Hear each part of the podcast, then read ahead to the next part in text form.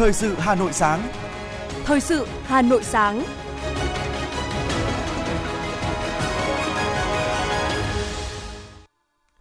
Ngọc Bách và Thu Trang xin được đồng hành cùng quý thính giả trong 30 phút của chương trình Thời sự sáng nay, Chủ nhật ngày 7 tháng 8. Những nội dung chính sẽ được đề cập đến trong chương trình. Chủ tịch nước Nguyễn Xuân Phúc dự lễ kỷ niệm 110 năm ngày sinh đồng chí Võ Trí Công. Thủ tướng Chính phủ Phạm Minh Chính chủ trì phiên họp Ban chỉ đạo quốc gia về tài chính toàn diện. Lễ bế mạc Liên hoan phát thanh toàn quốc lần thứ 16, 15. Trong phần tin thế giới, Mỹ chuẩn bị gói viện trợ 1 tỷ đô la Mỹ cho Ukraine. Cộng đồng quốc tế bày tỏ quan ngại về tình trạng bạo lực tại Gaza và sau đây là những nội dung chi tiết. Thưa quý vị và các bạn, tối ngày hôm qua tại thành phố Tam Kỳ, Đảng bộ, chính quyền và nhân dân tỉnh Quảng Nam tổ chức lễ kỷ niệm 110 năm ngày sinh đồng chí Võ Trí Công, Chủ tịch Hội đồng Nhà nước từ ngày 7 tháng 8 năm 1912 đến ngày 7 tháng 8 năm 2022. Một trong những học trò xuất sắc của Chủ tịch Hồ Chí Minh. Nhà lãnh đạo có uy tín lớn của Đảng, Nhà nước và nhân dân. Chủ tịch nước Nguyễn Xuân Phúc dự lễ kỷ niệm. Phát biểu tại lễ kỷ niệm, Bí thư tỉnh ủy Quảng Nam Phan Việt Cường đã ôn lại cuộc đời, sự nghiệp vẻ vang và những công hiến to lớn của đồng chí Võ Trí Công đối với sự nghiệp cách mạng của dân tộc.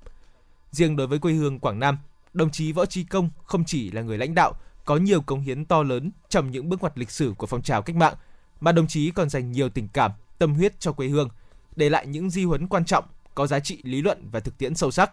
trở thành nguồn động viên, cổ vũ lớn lao cho Đảng bộ, chính quyền, quân và dân Quảng Nam trong công cuộc xây dựng và phát triển quê hương, đất nước. Phát huy truyền thống quê hương anh hùng cách mạng, nêu gương sáng ngời của đồng chí Võ chí Công, Đảng bộ, chính quyền, quân và dân Quảng Nam luôn giữ vững khối đoàn kết thống nhất, chung sức đồng lòng, vượt qua mọi khó khăn, thử thách, vươn lên hoàn thành xuất sắc nhiệm vụ, góp phần xứng đáng vào sự nghiệp xây dựng và bảo vệ Tổ quốc. Sau diễn văn của đồng chí Bí thư tỉnh ủy Quảng Nam, đại diện thế hệ trẻ của tỉnh cũng đã có bài phát biểu bày tỏ sự biết ơn sâu sắc đối với công lao to lớn mà đồng chí Võ Trí Công đã cống hiến dành cho quê hương, đất nước, là tấm gương mẫu mực, người sáng của ý chí cách mạng, tinh thần vì dân, vì nước của bác Năm Công đối với Đảng bộ, nhân dân tỉnh Quảng Nam nói chung và cả nước, trong đó có tuổi trẻ tỉnh Quảng Nam. Trước thềm lễ kỷ niệm 110 năm ngày sinh Chủ tịch ờ, Hội đồng Nhà nước Võ Trí Công, chiều ngày hôm qua, Chủ tịch nước Nguyễn Xuân Phúc đã cùng các lãnh đạo Đảng, Nhà nước đã thăm hỏi, tặng quà các hộ gia đình chính sách tiêu biểu tại tỉnh Quảng Nam và dâng hương tại khu lưu niệm Chủ tịch Hội đồng Nhà nước Võ Trí Công tại thôn Khương Mỹ, xã Tam Xuân 1, huyện Núi Thành.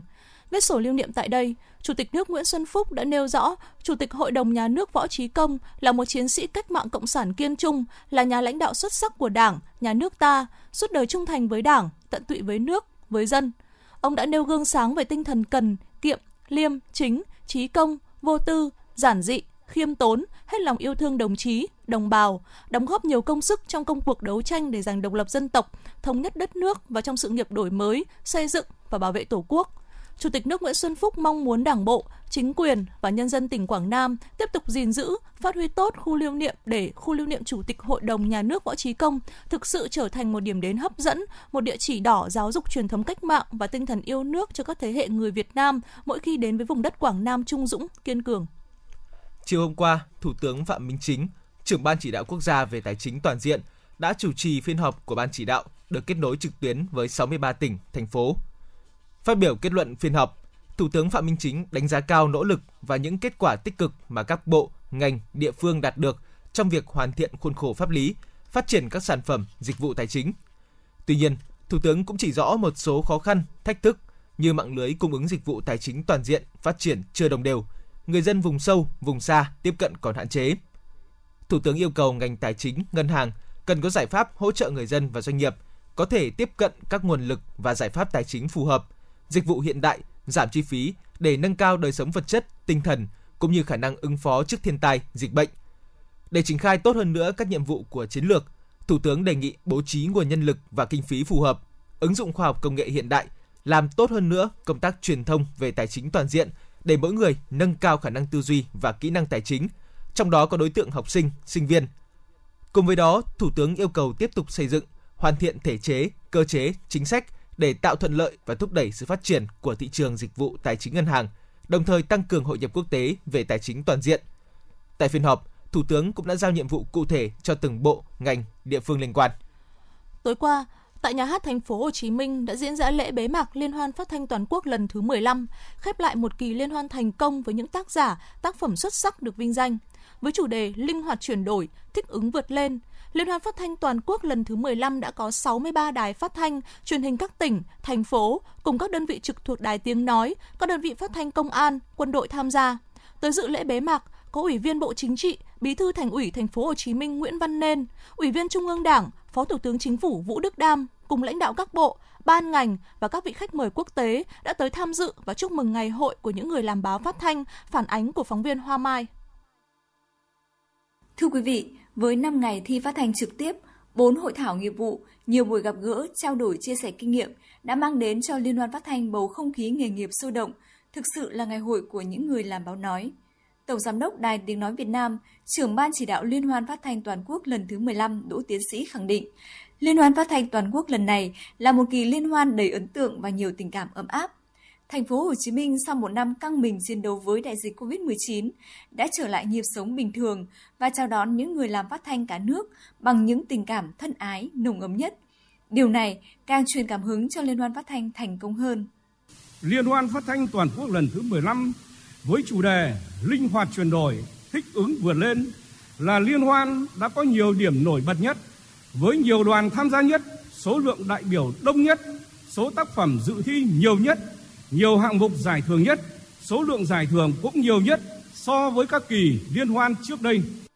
Liên hoan phát thanh toàn quốc lần thứ 15 đã tìm ra tác phẩm đoạt giải đặc biệt, đó là tác phẩm Giữa làn danh sinh tử của đơn vị phát thanh Công an Nhân dân cùng 28 giải vàng, 58 giải bạc, 71 giải đồng và nhiều giải khuyến khích. Chia sẻ khi nhận giải đặc biệt của Liên hoan phát thanh năm nay, nhà báo Trần Lê Dung, đại diện của nhóm tác giả thực hiện tác phẩm trực tiếp Giữa làn danh sinh tử, bày tỏ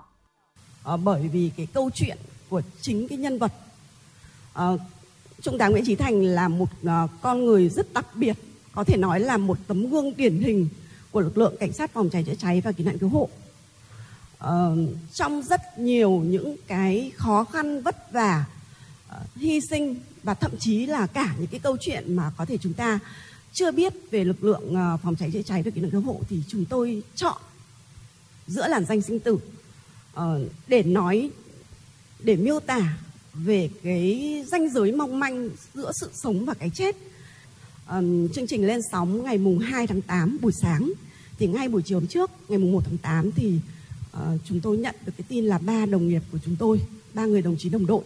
trong lực lượng cảnh sát phòng cháy chữa cháy và cứu nạn cứu hộ thì đã hy sinh anh Dũng sau khi mà họ cứu được 8 người dân. Và thực sự là cái điều này lại càng thôi thúc chúng tôi những người làm chương trình là chúng tôi càng phải làm một cái gì đó ừ, để có thể là như một cái lời tri ân cảm tạ đối với những cái cống hiến hy sinh ừ, của các anh. Liên hoan phát thanh toàn quốc năm nay cũng trao giải cho các hạng mục giọng vàng, kỹ thuật dàn dựng xuất sắc, ứng dụng nền tảng số, câu chuyện truyền thanh và công tác phòng chống tiêu cực. Các tác phẩm tham dự liên hoan lần này có chất lượng vượt trội cả về nội dung và hình thức, về nội dung, các tác phẩm đã đề cập mọi mặt của đời sống chính trị, kinh tế, xã hội của đất nước. Nhiều tác phẩm nêu những tấm gương tốt, điển hình tiên tiến. Về hình thức, đa số tác phẩm được đầu tư công phu, sáng tạo, thể hiện những thế mạnh của phát thanh trong việc tìm kiếm và phát hiện đề tài, sử dụng ngôn ngữ, tiếng động, âm nhạc. Nhiều tác phẩm đã thể hiện những phương thức sản xuất mới, những cách làm phát thanh hiện đại để thể hiện đúng chủ đề của Liên hoan phát thanh, đó là linh hoạt chuyển đổi, thích ứng vượt lên. Liên hoan phát thanh toàn quốc lần thứ 15 đã khép lại với nhiều cảm xúc và để lại những ấn tượng tốt đẹp trong lòng khán thính giả và công chúng về những người làm phát thanh trên cả nước. Cùng với đó là tình cảm, tinh thần mến khách của người dân thành phố Hồ Chí Minh đang vươn mình hồi sinh sau đại dịch Covid-19. Liên hoan phát thanh toàn quốc lần thứ 16 sẽ được tổ chức vào năm 2014 tại tỉnh Thanh Hóa.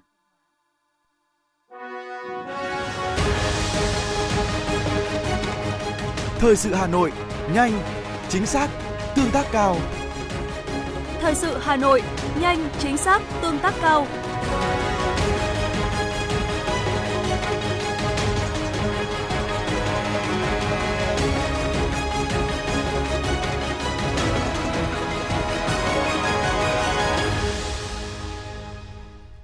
Thưa quý vị và các bạn, ngay lúc này khi cúm A, sốt xuất huyết, tay chân miệng đang vào mùa cao điểm – số ca mắc COVID-19 mới lại có xu hướng gia tăng trở lại. Theo các chuyên gia, nếu không chủ động các biện pháp phòng dịch, có thể khiến nguy cơ dịch chồng dịch quá tải hệ thống y tế. Hiện trung bình mỗi ngày ghi nhận khoảng 2.000 ca mắc COVID-19. So với tháng trước, số ca mắc tăng hơn 22%. Biến thể phụ BA.4, BA.5 đã xuất hiện tại nhiều địa phương. Thậm chí tại một số bệnh viện điều trị COVID-19 vẫn liên tục tiếp nhận các ca bệnh nặng. Tuy nhiên, tỷ lệ tiêm vaccine mũi 3, mũi 4 ở nhiều nơi còn thấp. Bộ Y tế yêu cầu đẩy nhanh tốc độ tiêm chủng, sẵn sàng vật tư y tế, nhân lực chống dịch. Người dân không chủ quan lơ là, thực hiện nguyên tắc V2K, vaccine, khẩu trang, khử khuẩn, không để dịch bùng phát trở lại.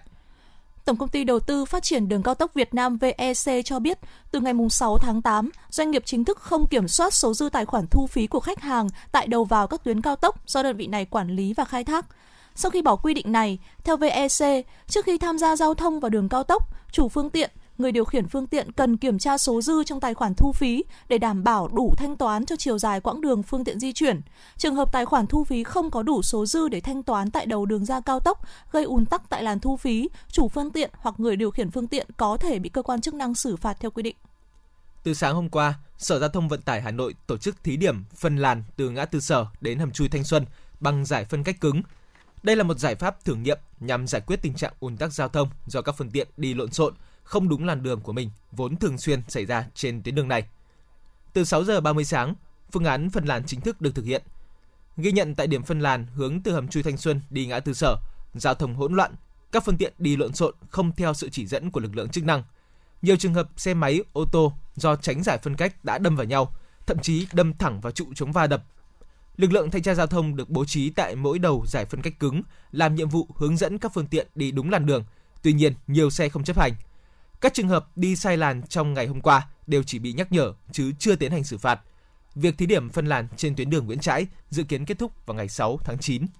Ngày hôm qua, cơ quan cảnh sát điều tra công an thành phố Thủ Đức, thành phố Hồ Chí Minh đang tích cực điều tra làm rõ vụ hai sinh viên tử vong, 6 người nguy kịch vì ngộ độc rượu. Trước đó, vào ngày mùng 4 tháng 8, nhóm sinh viên có 8 người đi uống rượu tại một quán nhậu trên địa bàn phường Phước Long B, thành phố Thủ Đức. Sau khi uống về, một người tử vong tại phòng trọ, những người còn lại này xuất hiện triệu chứng chóng mặt, nôn ói, đau bụng, ngất xỉu. Các sinh viên này được đưa vào bệnh viện cấp cứu. Tuy nhiên, một nạn nhân khác đã tử vong sau 30 phút nhập viện tại bệnh viện Lê Văn Việt, thành phố Thủ Đức. Hiện, 6 sinh viên khác vẫn đang được bác sĩ cấp cứu trong tình trạng nguy kịch. Hiện tại, đội điều tra tổng hợp công an thành phố Thủ Đức đang phối hợp cùng với các đơn vị liên quan khẩn trương điều tra, lấy lời khai của nhân chứng, chủ quán và lấy mẫu rượu để làm rõ nguyên nhân vụ việc. Thưa quý vị và các bạn, nhiều mô hình điển hình tiên tiến trong phong trào toàn dân bảo vệ an ninh Tổ quốc tại các địa phương đã và đang ngày càng phát huy vai trò hiệu quả tích cực, thực sự là cánh tay nối dài của lực lượng công an trong công tác đấu tranh phòng ngừa các loại tội phạm, đảm bảo an ninh trật tự tại cơ sở. Ghi nhận của phóng viên tại huyện Thạch Thất. Điểm nổi bật của phong trào toàn dân bảo vệ an ninh Tổ quốc trên địa bàn huyện Thạch Thất thời gian qua đó là đã xây dựng được mô hình tự quản trong phòng cháy chữa cháy tại các làng nghề, theo Thượng úy Nguyễn Tuấn Mạnh, Phó trưởng Công an xã Hữu Bằng, huyện Thạch Thất cho biết, làng nghề xã Hữu Bằng là nơi tập trung nhiều nhà xưởng san sát chủ yếu sản xuất đồ gỗ và cơ khí với nhiều vật liệu dễ cháy. Trung bình hàng năm ở khu vực trên xảy ra từ 6 đến 10 vụ cháy lớn nhỏ gây thiệt hại lớn. Chính vì thế, việc chính thức thành lập các tổ chữa cháy lưu động là nguồn động viên to lớn với người dân làng nghề để phát huy tinh thần bốn tại chỗ. Xây dựng cái mô hình thôn dân cư tự quản về an ninh trật tự kết hợp với phòng cháy cháy thì kết cùng với việc đó thì sẽ chủ tịch cũng ban hành quy chế hoạt động của, của các tổ phòng cháy cháy ở dưới thôn này. Cái mô hình này cũng rất hiệu quả hiệu quả từ góc độ từ cái góc độ là về vấn đề thực tế. Thực tế ở đây thì nếu mà nói về cháy thì ở Hữu Bằng là một trong những cái xã mà năm nào cũng xảy ra cháy và cái vấn đề cháy là một khi nó xảy ra cháy thì thiệt hại rất là nặng nề. Xuất phát từ cái tình hình thế thì là đến là công an xã thì trong công tác phòng cháy cháy cũng tham mưu cho bên ủy ban xã này thành lập những cái cái mô hình như thế. Thì à, vừa rồi mà trong cái đợt diễn tập xây mô hình thì cũng tham mưu cho ủy ban xã và cũng được sự quan tâm của trên ờ, công an huyện thì à, cũng à, xây à, cũng cũng cũng triển khai là xây dựng cái mô hình là có ba cái xe phòng cháy chữa cháy tại chỗ tự quản. Bà Kiều Thị Khuyến, Chủ tịch Ủy ban nhân dân xã Đại Đồng, huyện Thạch Thất cho biết, Tham gia phong trào toàn dân bảo vệ an ninh Tổ quốc, người dân đã có ý thức hơn trong việc chủ động bảo vệ tài sản, thực hiện nghiêm các cam kết, tình hình trật tự an toàn xã hội có nhiều chuyển biến tích cực, tội phạm và tệ nạn xã hội được kiềm chế, công tác quản lý nhà nước về an ninh trật tự có chuyển biến tốt. Vâng, đối với phong trào toàn dân bảo vệ an ninh tổ quốc của xã Đại Đồng thì hàng năm thì đảng ủy đều có nghị quyết chuyên đề chỉ đạo công tác xây dựng phong trào. Thế và đối với ủy ban dân xã thì chúng tôi có các cái kế hoạch để thực hiện. Nhưng sau khi có nghị quyết và kế hoạch thì chúng tôi sẽ có hội nghị triển khai tới các ban ngành đoàn thể cũng như là ở các thôn. Thế và đồng thời thì sẽ có cái tuyên truyền trên đài truyền thanh và các hội nghị lồng ghép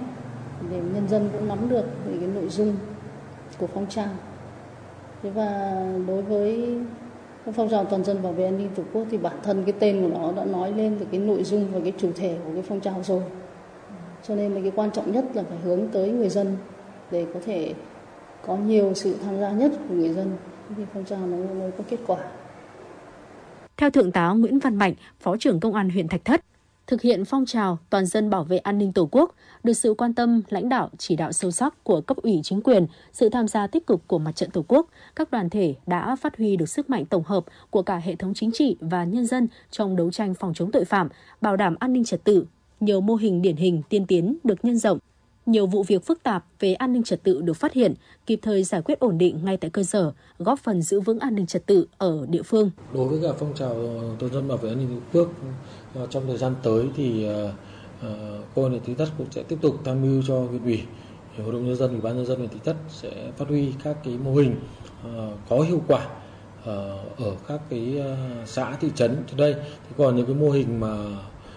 hiệu quả kém thì có thể sẽ thay thế và sẽ có Ờ, những cái mô hình mới thay thế và thứ ba nó cũng sẽ là có các cái hình thức tuyên truyền uh, nâng cao ý thức của người dân về công tác uh, đảm bảo an ninh trật tự này công tác uh, phòng cháy chữa cháy này rồi các ý thức về cái công tác uh, vấn đề khác. Với sự quan tâm của cấp ủy Đảng, chính quyền, nỗ lực thực hiện nhiệm vụ của lực lượng công an và các ban ngành, đoàn thể trong công tác đấu tranh phòng chống các loại tội phạm, huyện Thạch Thất đã và đang phát huy hơn nữa sức mạnh to lớn của phong trào toàn dân bảo vệ an ninh Tổ quốc, góp phần giữ gìn an ninh trật tự ở địa phương, tạo điều kiện phát triển kinh tế xã hội của huyện.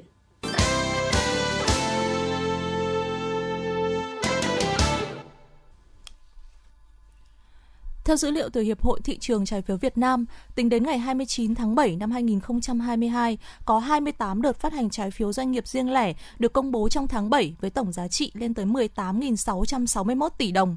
Bên cạnh đó, nhiều doanh nghiệp đã thông qua kế hoạch phát hành trái phiếu riêng lẻ. Ngân hàng là nhóm ngành có khối lượng phát hành lớn nhất với 15.058 tỷ đồng, chiếm 81% tổng giá trị phát hành – trong đó, đứng đầu là Ngân hàng Thương mại Cổ phần Đầu tư và Phát triển Việt Nam phát hành 4.494 tỷ đồng trái phiếu kỳ hạn 7 năm, 8 năm và 21 tháng. Theo đó là Ngân hàng Thương mại Cổ phần Quân đội với 3.000 tỷ đồng trái phiếu kỳ hạn 3 năm qua, một đợt phát hành.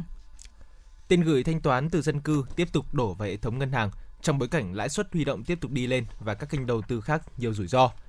Theo dự báo, lãi suất huy động sẽ tiếp tục tăng khoảng 1 đến 2% một năm trong cả năm nay – và các tổ chức tín dụng kỳ vọng huy động vốn toàn hệ thống tăng bình quân 11,5% trong năm 2022. Theo các chuyên gia kinh tế, động thái tăng lãi suất tiền gửi ở các ngân hàng trong giai đoạn này là dễ hiểu khi nhu cầu vay vốn đang tăng cao. Sau tháng đầu năm, tín dụng tăng 9,35% so với cuối năm 2021. Đây là mức tăng 6 tháng đầu năm cao nhất trong vòng 10 năm qua. Con số này phản ánh nhu cầu về vốn đang tăng mạnh trở lại để phục vụ sản xuất kinh doanh sau thời gian dài đình trệ vì dịch bệnh, đồng thời cũng lý giải phần nào cho áp lực thanh khoản kể trên, đẩy lãi suất liên ngân hàng và lãi suất huy động liên tiếp nhích tăng. Những ngày qua, giá nhiều mặt hàng như thịt lợn, dầu ăn, rau xanh đã giảm giá và mức giảm từ 5 đến 10%. Khoảng một tuần trở lại đây, giá của 1 kg thịt lợn ba chỉ đã giảm từ 180.000 đồng xuống còn hơn 170.000 đồng một kg. Giá nhiều loại thịt khác như thịt nạc, chân giò rút xương cũng có mức giá giảm tương tự. Nhìn chung, giá cả hàng hóa giảm từ 10 đến 30%, gồm cả giá các mặt hàng hoa quả tươi nhập khẩu. Giá hàng hóa giảm đồng nghĩa với việc người tiêu dùng sẽ tiết kiệm hơn hoặc sẽ mua nhiều hàng hơn. Giá nhiều mặt hàng đã giảm, tuy nhiên, một số ý kiến cũng phản ánh rằng giá cước vận tải vẫn chưa giảm đi. Đại diện của một hãng vận tải chia sẻ rằng tính từ đầu năm đến nay, giá xăng dầu tăng 9%, nhưng giá cước chỉ tăng 8%. Mức giá hiện tại được tính theo giá xăng dầu ở mốc 25.000 đến 27.000 đồng một lít. Nhiều doanh nghiệp vận tải khác cũng chia sẻ họ đang chờ đợi kỳ điều chỉnh giá xăng dầu tiếp theo để cân đối giá cước. Để tiếp tục bình ổn giá, mới đây Thủ tướng đã yêu cầu các bộ, ngành, Ủy ban nhân dân các tỉnh thành cùng ra soát, kiểm soát giá hàng hóa, dịch vụ để tránh tình trạng tăng giá bất hợp lý. Vụ nhãn năm nay được coi là vụ nhãn hiếm gặp khi tới trung tuần tháng 8, nhãn lồng Hưng Yên mới bước vào vụ thu hoạch rộ.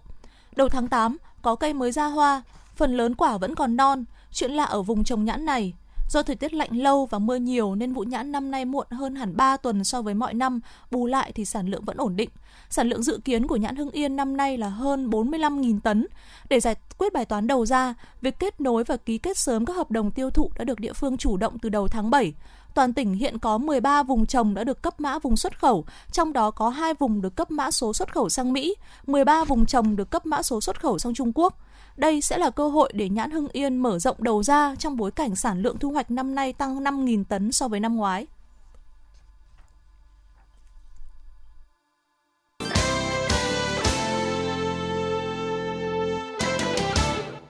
Xin chuyển sang phần tin thế giới. Mỹ chuẩn bị gói viện trợ 1 tỷ đô la Mỹ cho Ukraine. Đây sẽ là một trong những gói viện trợ lớn nhất Mỹ dành cho Ukraine tính tới thời điểm hiện tại. Gói viện trợ dự kiến được công bố vào ngày 8 tháng 8 bổ sung khoảng 8,8 tỷ đô la Mỹ viện trợ mà nước Mỹ đã cung cấp cho Ukraine kể từ khi Nga tiến hành chiến dịch quân sự hôm 24 tháng 2. Liên minh châu Âu ngày hôm qua kêu gọi các bên kiềm chế tối đa trong làn sóng leo thang bạo lực tồi tệ nhất ở giải Gaza của Palestine kể từ sau cuộc giao tranh năm ngoái. Lời kêu gọi trên được đưa ra trong bối cảnh Israel không đã không đã công không kích Gaza từ ngày 5 tháng 8 đến nay đã làm ít nhất 14 người Palestine thiệt mạng và 110 người bị thương. Trong một diễn biến liên quan, Nga cũng kêu gọi các bên kiềm chế tối đa. Người phát ngôn Bộ Ngoại giao Nga Maria Zakharova ra tuyên bố cho biết Moscow rất lo ngại trước các sự kiện đang diễn ra tại Gaza và yêu cầu kêu gọi tất cả các bên thể hiện sự kiềm chế tối đa.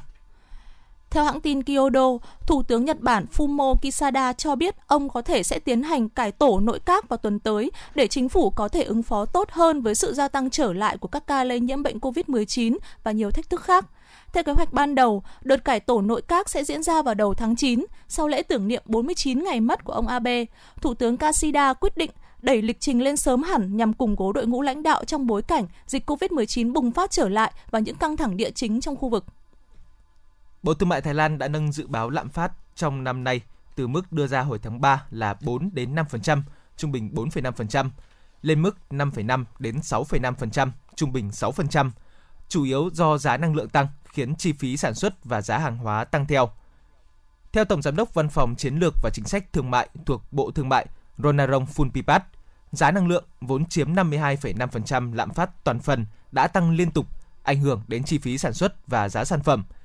Dự kiến giá năng lượng sẽ còn tăng cao hơn nữa do các yếu tố bên ngoài, đặc biệt là cuộc chiến Nga-Ukraine. Ngày hôm qua, thành phố nghỉ dưỡng ven biển Tam Á, miền Nam Trung Quốc đã áp đặt lệnh phong tỏa và đóng cửa hệ thống giao thông công cộng nhằm ngăn chặn sự lây lan của đại dịch COVID-19, dù hiện đang là mùa dịch cao, mùa du lịch cao điểm. Nhà chức trách thành phố Tam Á cho biết các biện pháp hạn chế có hiệu lực từ 6 giờ theo giờ địa phương, đồng thời nhận định tình hình dịch là bệnh rất nghiêm trọng và người dân cần hạn chế đi lại. Giới chức thành phố không cho biết khi nào các biện pháp hạn chế này sẽ được dỡ bỏ. Bộ Tư pháp Hàn Quốc cho biết sinh viên các trường đại học danh tiếng ở nước ngoài sẽ được phép thực tập tại các công ty công nghệ cao và viện nghiên cứu ở Hàn Quốc theo một chương trình thị thực mới. Quyết định này nhằm giúp tăng cường khả năng cạnh tranh tại các doanh nghiệp của Hàn Quốc. Theo đó, thị thực thực tập lĩnh vực công nghệ cao với mã hiệu D13 cho sinh viên của các trường đại học danh tiếng ở nước ngoài bắt đầu có hiệu lực từ ngày 8 tháng 8 sắp tới. Truyền thông nhà nước Cuba dẫn lời giới chức nước này ngày hôm qua cho biết 49 người đã bị thương trong vụ xét đánh vào kho dầu lớn của nước này gây hỏa hoạn. 7 người đang trong tình trạng nguy kịch. Hỏa hoạn xảy ra vào đêm ngày mùng 8 tháng mùng 5 tháng 8 theo giờ địa phương ở một bể chứa nước dầu thô trong khu công nghiệp gần thành phố Matanzas. Giới chức California cho biết, chỉ trong sáng ngày hôm qua, lượng mưa chút xuống nhiều gần bằng lượng mưa cả năm tại khu vực vườn quốc gia thung lũng chết, vốn nổi tiếng nóng và khô khoảng 60 phương tiện bị chôn vùi trong bùn, trong khi có 500 du khách và 500 nhân viên vườn quốc gia bị mắc kẹt. Hiện chưa có báo cáo về thương vong. Theo nhà khí tượng Pháp, nhiệt độ cao nhấn mạnh sự cần thiết phải tăng cường các biện pháp bảo vệ tự nhiên trước khi sức sự nóng lên toàn cầu, đó chính là trồng cây xanh. Thủ đô Paris, Pháp có mức xếp hạng khá khiêm tốn trong số các thành phố trên thế giới về độ phủ xanh. Theo thống kê, không gian xanh chỉ chiếm khoảng 10% diện tích của Paris, trong khi đó ở London, Anh và Na Uy, con số tương ứng lần lượt là 33% và 68%.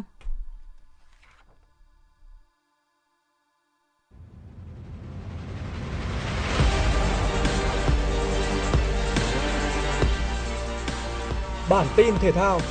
Bản tin thể thao.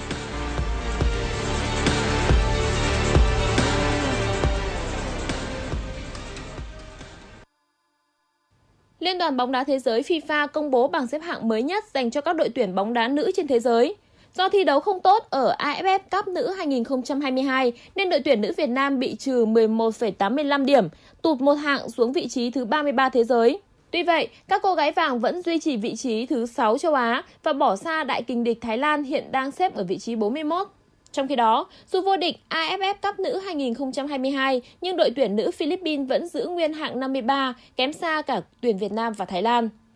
Xét riêng ở khu vực châu Á, Triều Tiên xếp thứ 10 thế giới vẫn vững vàng ở vị trí số 1 do không thi đấu nhiều thời gian qua. Nhật Bản vươn lên chiếm vị trí thứ hai của Australia, trong khi hai vị trí tiếp theo vẫn là Trung Quốc và Hàn Quốc. Ở nhóm đầu thế giới, đội tuyển nữ Mỹ vẫn dẫn đầu sau chức vô địch giải bóng đá nữ khu vực CONCACAF. Đội tuyển nữ Anh đã vươn lên từ hạng 8 đến hạng 4 sau danh hiệu vô địch Euro. Đáng chú ý, Zambia là đội thăng hạng nhiều nhất ở bảng xếp hạng lần này. Đại diện châu Phi tăng 23 bậc lên hạng 80 thế giới nhờ thành tích đoạt vé đến vòng chung kết World Cup nữ 2023. Ban tổ chức giải bóng đá Ngoại hạng Anh mùa giải 2022-2023 đang lên kế hoạch công bố những đoạn hội thoại giữa trọng tài chính và trọng tài trong phòng VAR. Kể từ khi VAR được đưa vào sử dụng tại ngoại hạng Anh, đã có rất nhiều phàn nàn về việc các trọng tài mất nhiều thời gian để trao đổi khi VAR được sử dụng, nhưng quyết định cuối cùng vẫn không làm hài lòng khán giả. Việc công bố những đoạn hội thoại này sẽ khiến các quyết định của trọng tài trở nên minh bạch hơn. Ban tổ chức Ngoại hạng Anh cũng khẳng định họ sẽ chỉ công bố các đoạn hội thoại sau khi trận đấu đã kết thúc và những đoạn hội thoại này hoàn toàn chỉ mang tính tham khảo, còn các quyết định của các trọng tài trong trận đấu sẽ không được thay đổi.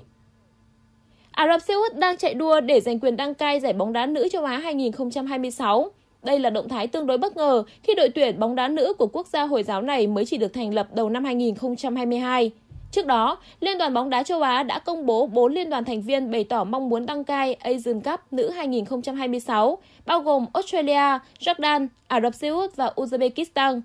Australia từng đăng cai giải đấu này vào năm 2006, trong khi Jordan đã từng đăng cai năm 2018. Uzbekistan cũng từng tổ chức giải đấu bóng đá nữ cấp câu lạc bộ của châu Á cách đây chưa lâu. Chỉ có Ả Rập Xê Út là quốc gia chưa từng đăng cai bất kỳ sự kiện bóng đá nữ nào của châu lục. Dẫu vậy, theo nhận định, khả năng Ả Rập Xê Út giành được quyền đăng cai Asian Cup nữ 2026 là không nhỏ khi cơ sở vật chất phục vụ bóng đá ở đây đạt chất lượng rất cao với nhiều sân vận động hiện đại, từng tổ chức những trận đấu siêu cúp Tây Ban Nha. AFC sẽ bắt đầu làm việc với các liên đoàn thành viên để thu thập tài liệu cần thiết và xem xét theo quy trình. Kết quả cuối cùng sẽ được công bố vào năm 2023. Dự báo thời tiết khu vực Hà Nội hôm nay ngày 7 tháng 8. Khu vực vùng núi Ba Vì, Sơn Tây, ngày có mưa vừa, mưa to và rông, cao nhất 29 độ. Đêm có lúc có mưa rào và rông, thấp nhất 24 độ. Khu vực ngoại thành từ Phúc Thọ tới Hà Đông, ngày có mưa vừa, mưa to và rông, cao nhất 30 độ. Đêm có lúc có mưa rào và rông, thấp nhất 25 độ. Phía Nam từ Thanh Oai, Thường Tín đến Ứng Hòa, có mưa vừa, mưa to và rông, cao nhất 30 độ. Đêm không mưa, thấp nhất 25 độ.